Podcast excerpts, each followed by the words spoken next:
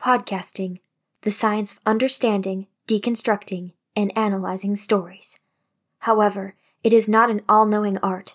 It is impossible to create an original story out of a pre existing one. If one wishes to obtain something, something of equal value must be given. This is the law of equivalent exchange, the basis of all podcasting. In accordance with this law, there is a taboo among podcasters. Plagiarism is strictly forbidden.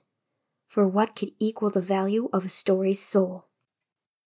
Hi, my name is Megan, and I'm an animator who loves delving into the details of my favorite works. And I'm Meg, a biologist in training.